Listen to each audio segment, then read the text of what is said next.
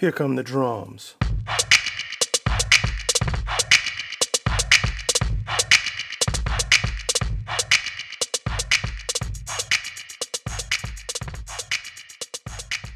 Welcome to the Mark Peterson Show. This is the podcast that gives you news, views, and parapolitics from a blackish point of view.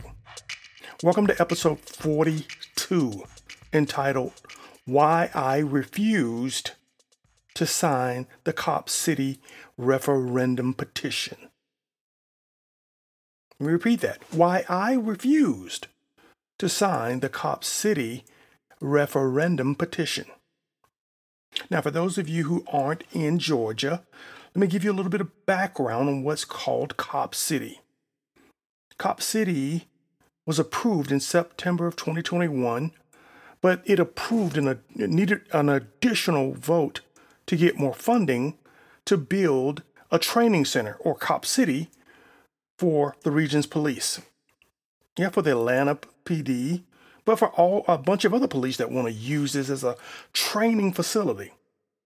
Now, opponents say this Cop City facility will fuel police brutality and destroy vital forests. The Weelaunee Forest, which I'll give you more details on here shortly. Officials say that the 85 acre campus will provide much needed training facilities and prepare police officers for the demands of their job, which are changing dramatically as crime and the types of instruments used in those crimes change. Now, the center, the center is going to be used for specialized training for both law enforcement and fire department workers. Cop City will also be the home of a planned replica of an Atlanta city block.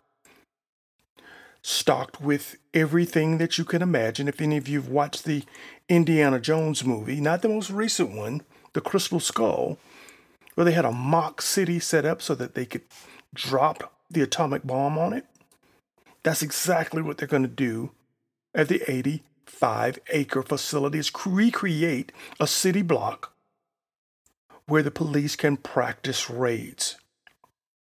Now, let me give you a little bit more of a background on this forest because a big push of why opponents don't want it built is because they want to protect sacred forests. So, for a millennia, the, the Weelaunee Forest was inhabited by the Muskegee, Mus, Muskogee, I'm sorry, Creek people, native peoples. But in 1830, white settlers violently ousted them from the land, later renaming it South River Forest. It wasn't much longer after that that Atlanta built a prison and operated it from 1920 to 1990. Now, this prison was a hard labor prison the prisoners were forced to do work, including farming. And that farm accounted for over 800 tons of food annually for the city. And the, of course, the prison, as you probably would imagine, was predominantly black. Why would it be black? well, for those of you who don't know, the origin of the police was built around trying to get newly freed slaves back into legalized slavery. So, laundering laws were put in place to make sure the prisons were packed with African Americans who would then be charged for their crimes, and when they couldn't pay, they became free labor. And when they couldn't work off their debt, their debt was passed along to their children, both male and female. So that's the origin. Now, that's another show we're going to dig into later, but I wanted you to have that as a backdrop because a lot of the people protesting don't know that history. Now, the new training center site, as I mentioned, was a former prison, former prison farm, that is off of Key Road in southwestern DeKalb County. The city and the Atlanta Police Foundation have been working together to build this, and it was spearheaded by former Mayor Keisha Lance Bottoms and got introduced in April 2021.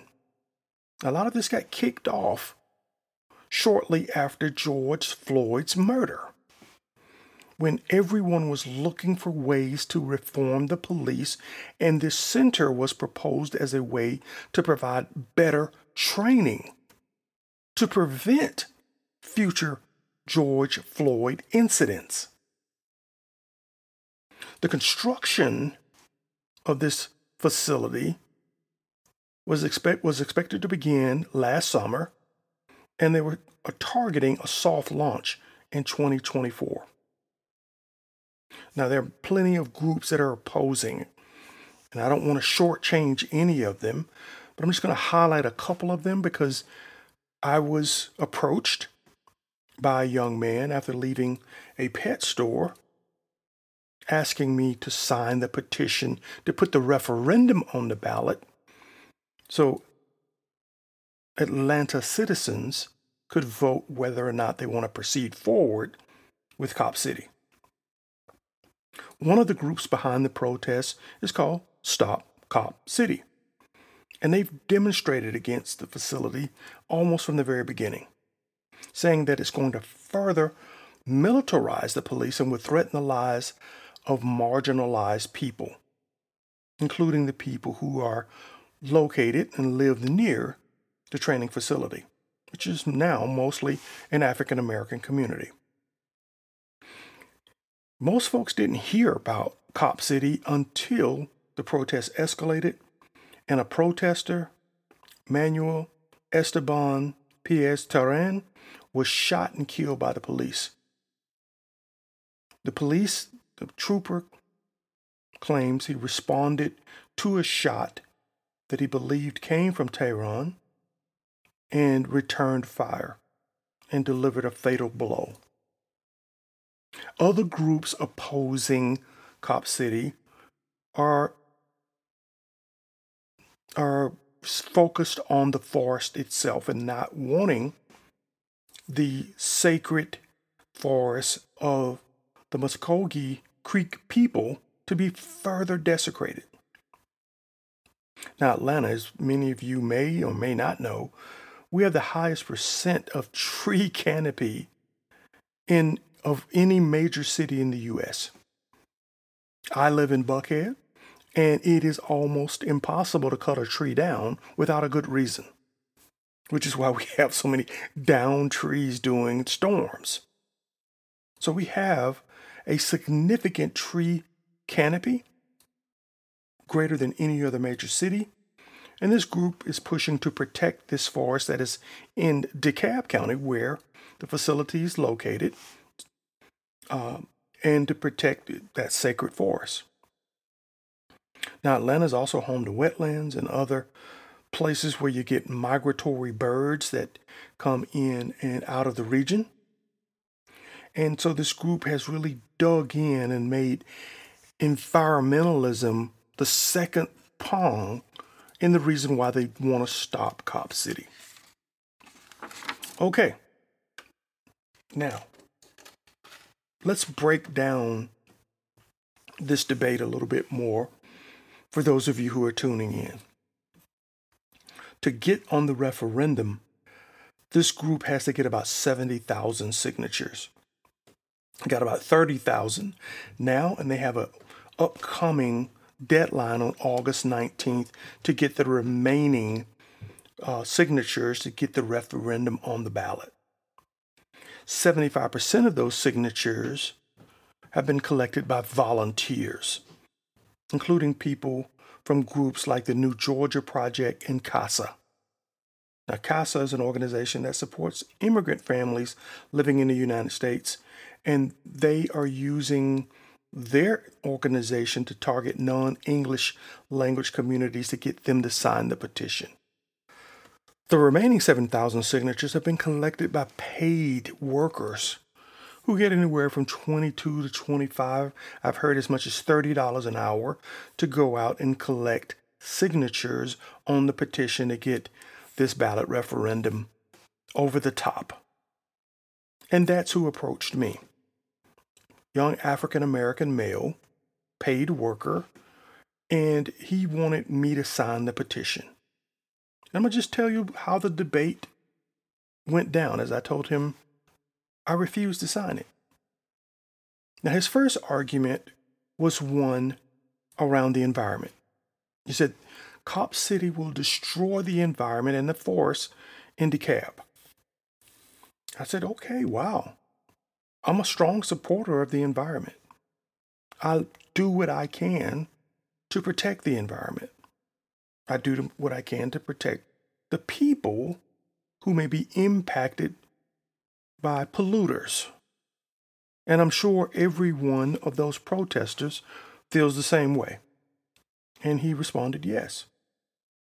I said, Are any of these groups that are protesting the forest? Are they protesting the water quality in Flint? Were they the first ones on the ground trying to make sure that the predominantly black and marginalized people of Flint got clean water? Didn't they know the lead would have a lifetime effect on the people of Flint, their children, and their children's children?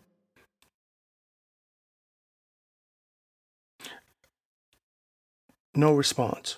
But then I, I, I, I brought the argument even sh- closer to home and said, Why aren't the protesters fighting for water quality in South DeKalb's black communities, including the community right near where Cop City's planned to be constructed? See, I follow these issues, and you've heard these issues on this podcast because water quality is an issue that's getting worse as billionaires line up to take control of all of the water supply and water cleaning technology in anticipation of making water the new oil. Yeah, that substance we can't live without and that we'll have to pay through the nose for. Now, South DeKalb County, majority black residents have been fighting water pollution since 1961 when they opened the Snapfinger wastewater treatment facility. The facility almost immediately failed its federal clean water uh, permit requirements, incurring violations that have persisted to the mid 1990s. They are still fighting to improve that water quality. Neither of the federal legal actions included a deadline to repair the sewer system in non priority areas where approximately 69% of the county sewer lines and more than 1,750 miles of sewer pipes and most of the sewage that, are, that is flowing out of that less than effective system spills into streams and the rivers, which means it ends right back up in your drinking water. Now, I'm not telling this group not to fight for the forest. I'm just saying, where were you? It makes me think that this is just a side issue. Or you're selectively picking environmental issues to further your cause while also marginalizing the people you say you want to help.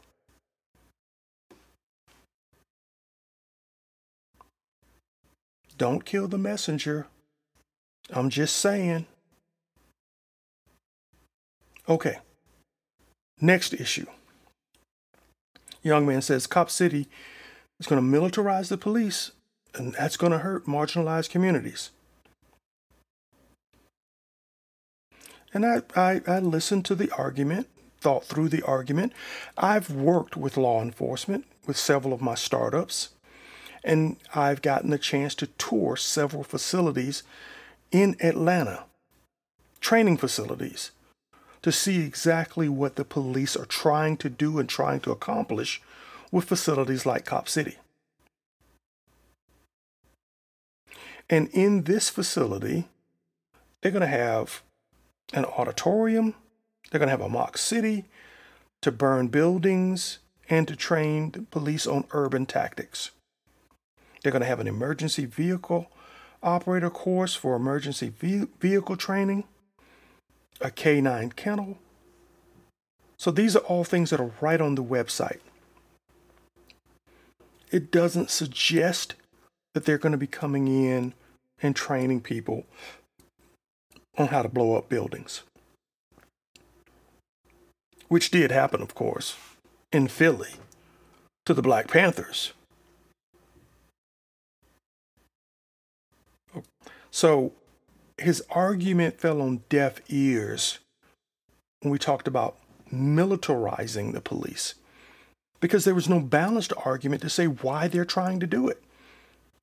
You literally believe the police are trying to get bigger, badder weapons just so they can go into marginalized communities and shoot them at innocent citizens. Doesn't that sound ridiculous on its surface? Now, here's the one argument that he could have made and may have gotten some traction with me gentrification. Building of that facility is going to attract officers who want to be near the facility, who are going to work in the facility. And so they're going to buy into what is now a predominantly black community and raise home prices and raise taxes on the individuals who've been there for decades. Now, that's a strong argument with me. It's not a winning argument, but it is a strong argument because city leaders in DeKalb can get ahead of that and use legislation, as they do in California and other places, to protect people who have been in those communities for decades and giving them property tax relief and other advantages so that they can stay in their homes. Now, what I'd like to see personally is an economic development officer who works with those communities and starts to train individuals on how to take advantage of that situation because your home is your most valuable form of equity. I preach that wherever I get a chance to, in every black community that invites me in. Pick up your paper, paint your house, cut your grass, make your house valuable. And then use the equity to send your kids to college, to pay off credit card debt, to do all the things that other people do to build wealth in a capitalist society.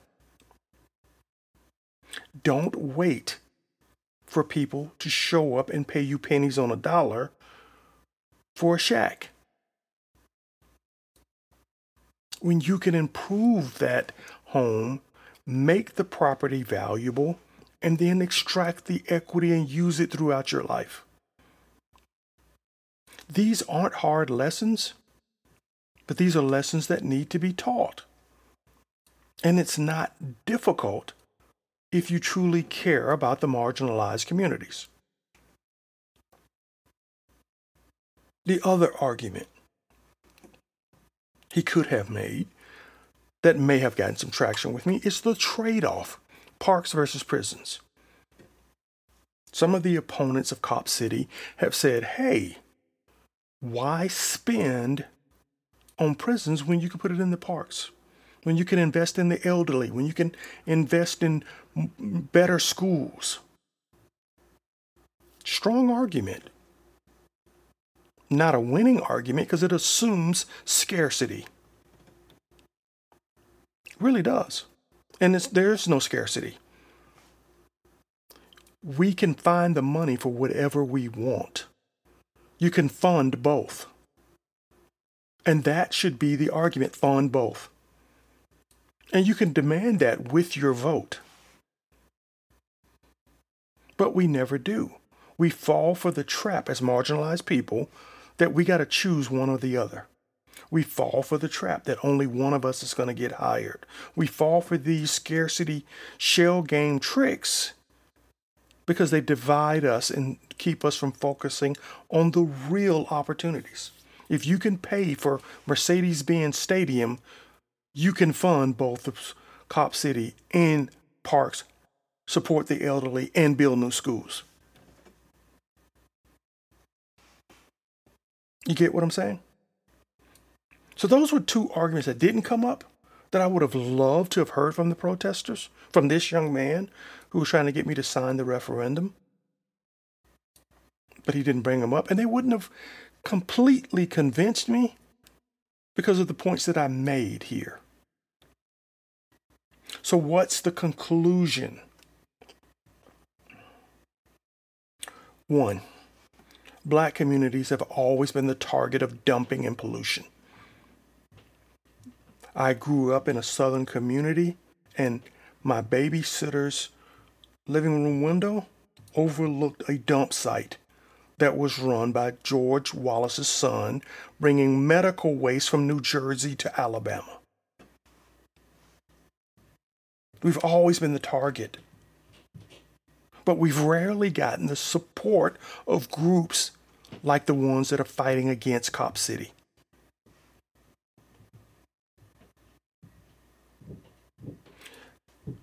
That's why you have seen the types of ailments in black communities that you haven't seen in the same rates until the mid 90s.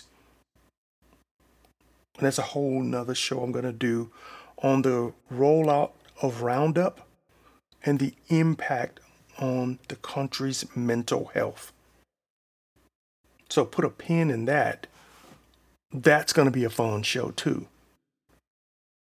So I can't let, back to my point, the fight for the forest is a good one. Force a compromise, which I think has been offered.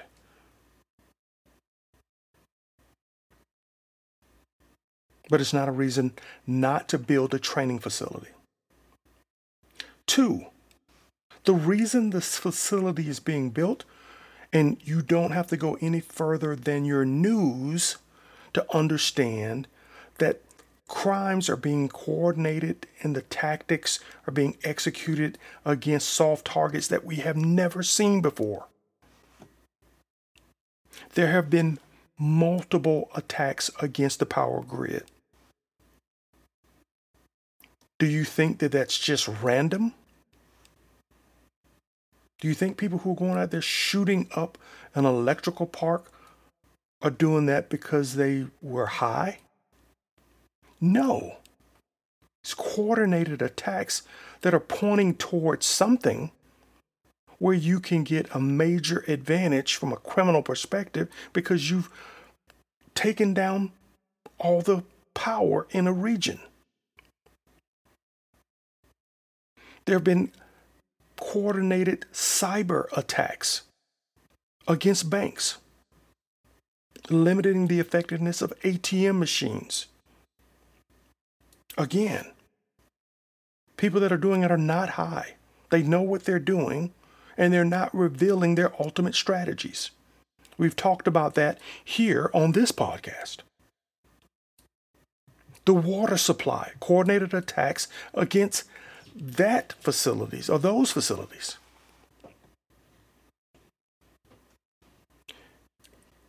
Not training your police in every aspect, physical and digital defense against those types of attacks is just insane not to try to do that. Third, increase gang presence that is coordinated internationally. I don't have to go very far to find evidence of that emerging all the way in small communities like my hometown of Selma, where a young man died of a fentanyl overdose at the lunchroom table. How does that get there? How does the cocktail they found in his system get there? I'll tell you how. Ghostface gangsters, the gangster disciples, the Crew gang. These are all among recently arrested groups in an Operation Blood Clot and Operation Crack the Ice that was spearheaded by GBI. Ghostface gangster, gangster Chad Ashley Allen, who is serving a life sentence for murder, was operating a drug trafficking enterprise with Mexican cartels and members of several gangs from inside the prison. Coordinated, both those in the prison and those international gangs. Here's what one GBI official said The organization spans from Mexico all the way through to Georgia, distributing methamphetamine, fentanyl, heroin, in coordination with criminal street gang members and associates in and outside of prison. This organized crime operating at the highest level we've ever seen. And you're saying, don't train the police to fight that. Now, you know, with that level of coordination is coming a level of militarized support for moving that kind of drug. I know in my hometown, there are parts of my small community, 18,000 people, where the police are afraid to go because the people moving the drugs have more firepower than they do.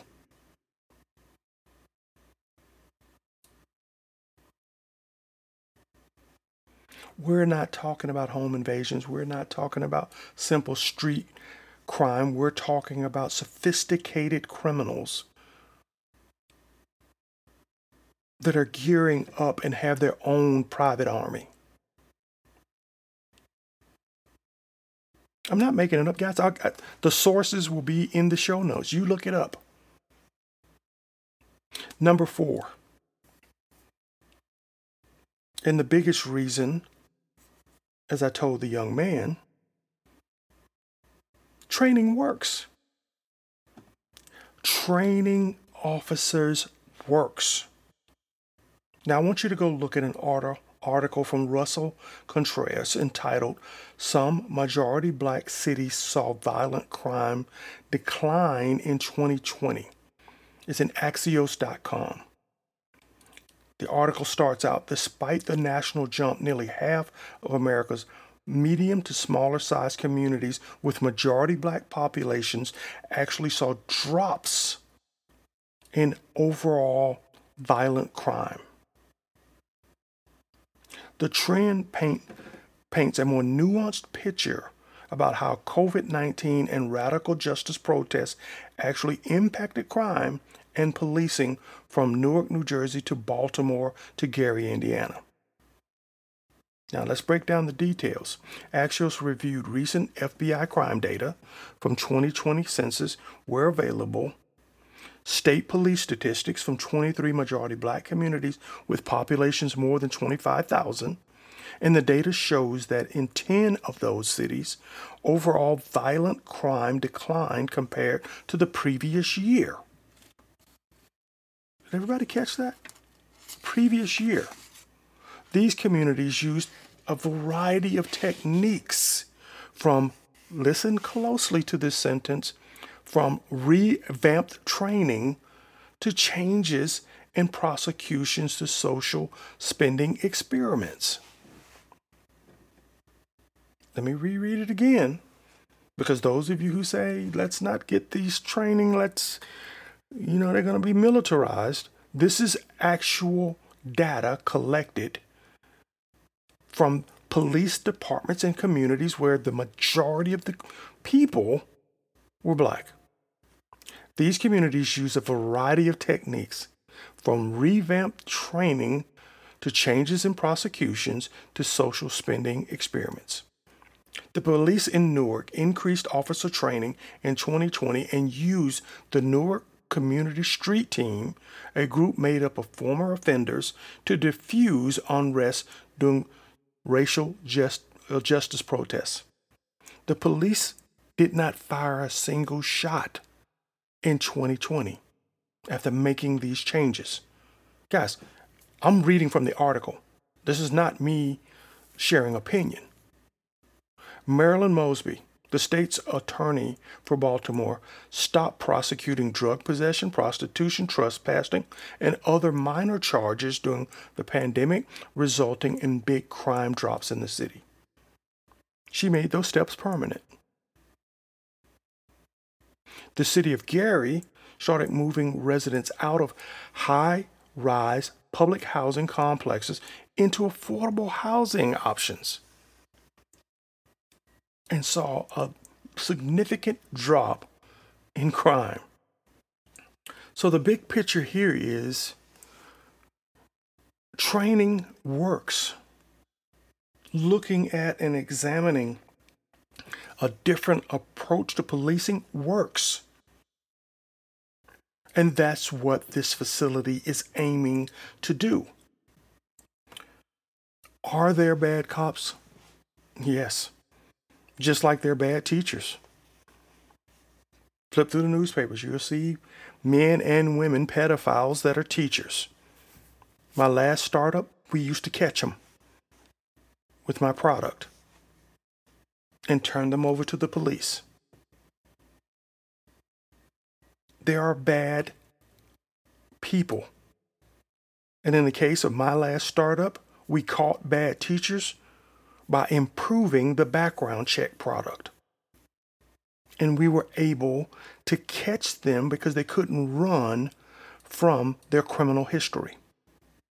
Before, they could run from it, move to another state. If we're going to catch bad cops, we got to do a better job screening on the front end. And we have to do like the federal government does for rich people if you are a bad actor in the financial services community, your name is included in a database so that you don't work in the financial services community until they say you can. That should be applied here. There should be a national registry for offenders that every law enforcement official should be required to use before they approve someone into law enforcement. Instead of fighting against Cop City, fight for real answers. Like that one. That's the big picture. And that, my friends, is why I refuse to sign the petition forcing a referendum on Cop City. Starting to hear those drums. And I'm sure some of you are saying, Mark, you brown nose Uncle Tom. And I'll accept that if that's what you want to call me. I just chase the facts, guys. I don't chase an ideology, left or right. I dig into what I think is right based on evidence. And the evidence here says training works.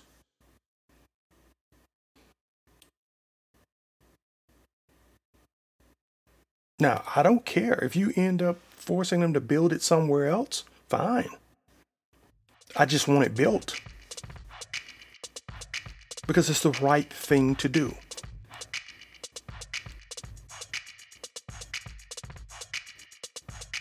All right, guys, these drums, they get me. Time for me to get out of there. Till next time, my friends, peace.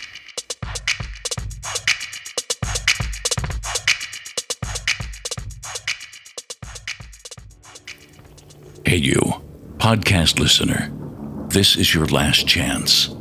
After this, there is no turning back. Take the blue pill.